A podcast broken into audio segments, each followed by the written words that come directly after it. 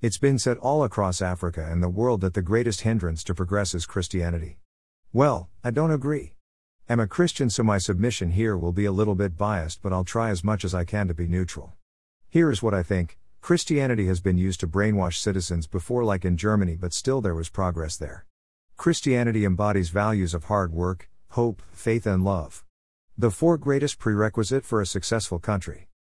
Many Africans claim to be Christians while in real sense they are not. For example, Christianity supports justice, but how many of us support that?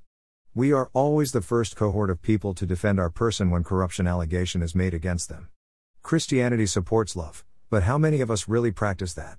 Christianity supports prayer not only for self but for others, but how many of us pray, like genuinely pray, let alone others, but for ourselves?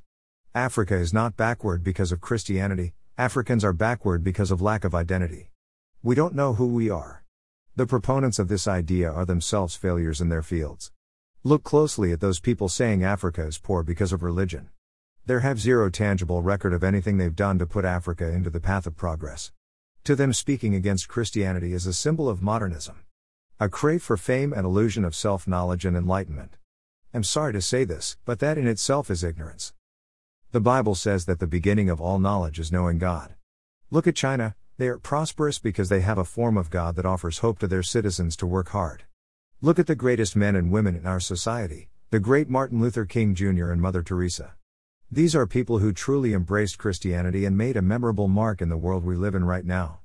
You can't claim to be a Christian yet be a supporter of all the bad vices that Christianity speaks against. You can't claim to be a Christian yet be a liar. You can't claim to be a Christian yet be a manipulator. You can't claim to be a Christian yet be proud. You can't claim to be a Christian yet behave like a god. Christianity is not about forcing a calling or a profession, Christianity is about seeking knowledge by the help of the Holy Spirit to achieve your God given purpose. If you set for yourself that you will emulate Jesus to the dot, then it is impossible to fail in your endeavors. Jesus stood against tyrants.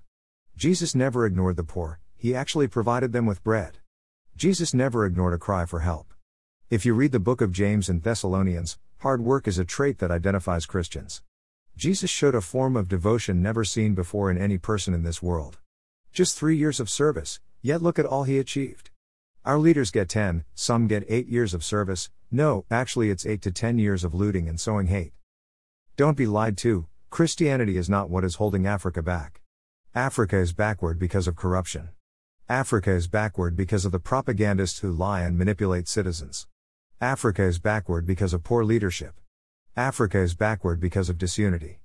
Africa is backward because of lack of courageous men who can stand against oppressors, who will storm the streets in one outstanding voice that enough is enough. Africa is backward because as Africans we've made up our minds that Africa is backward. Africa is backward because Africans have a terrible taste at good leaders. Africa is backward because Africa love abroad more than they love home. Africa is backwards because Africans don't value knowledge. Africa is backward because Africans have made Christianity the enemy. They've been filled with hatred of God that they've started believing that there's no God.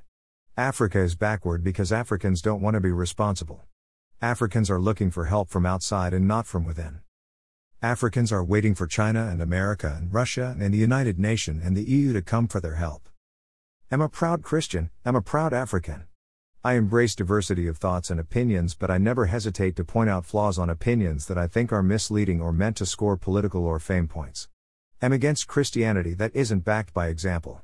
Leaders claiming to speak for God yet their actions don't reflect that. People claiming to be Christians yet lack even a slightest bit of empathy and compassion. That's not Christianity.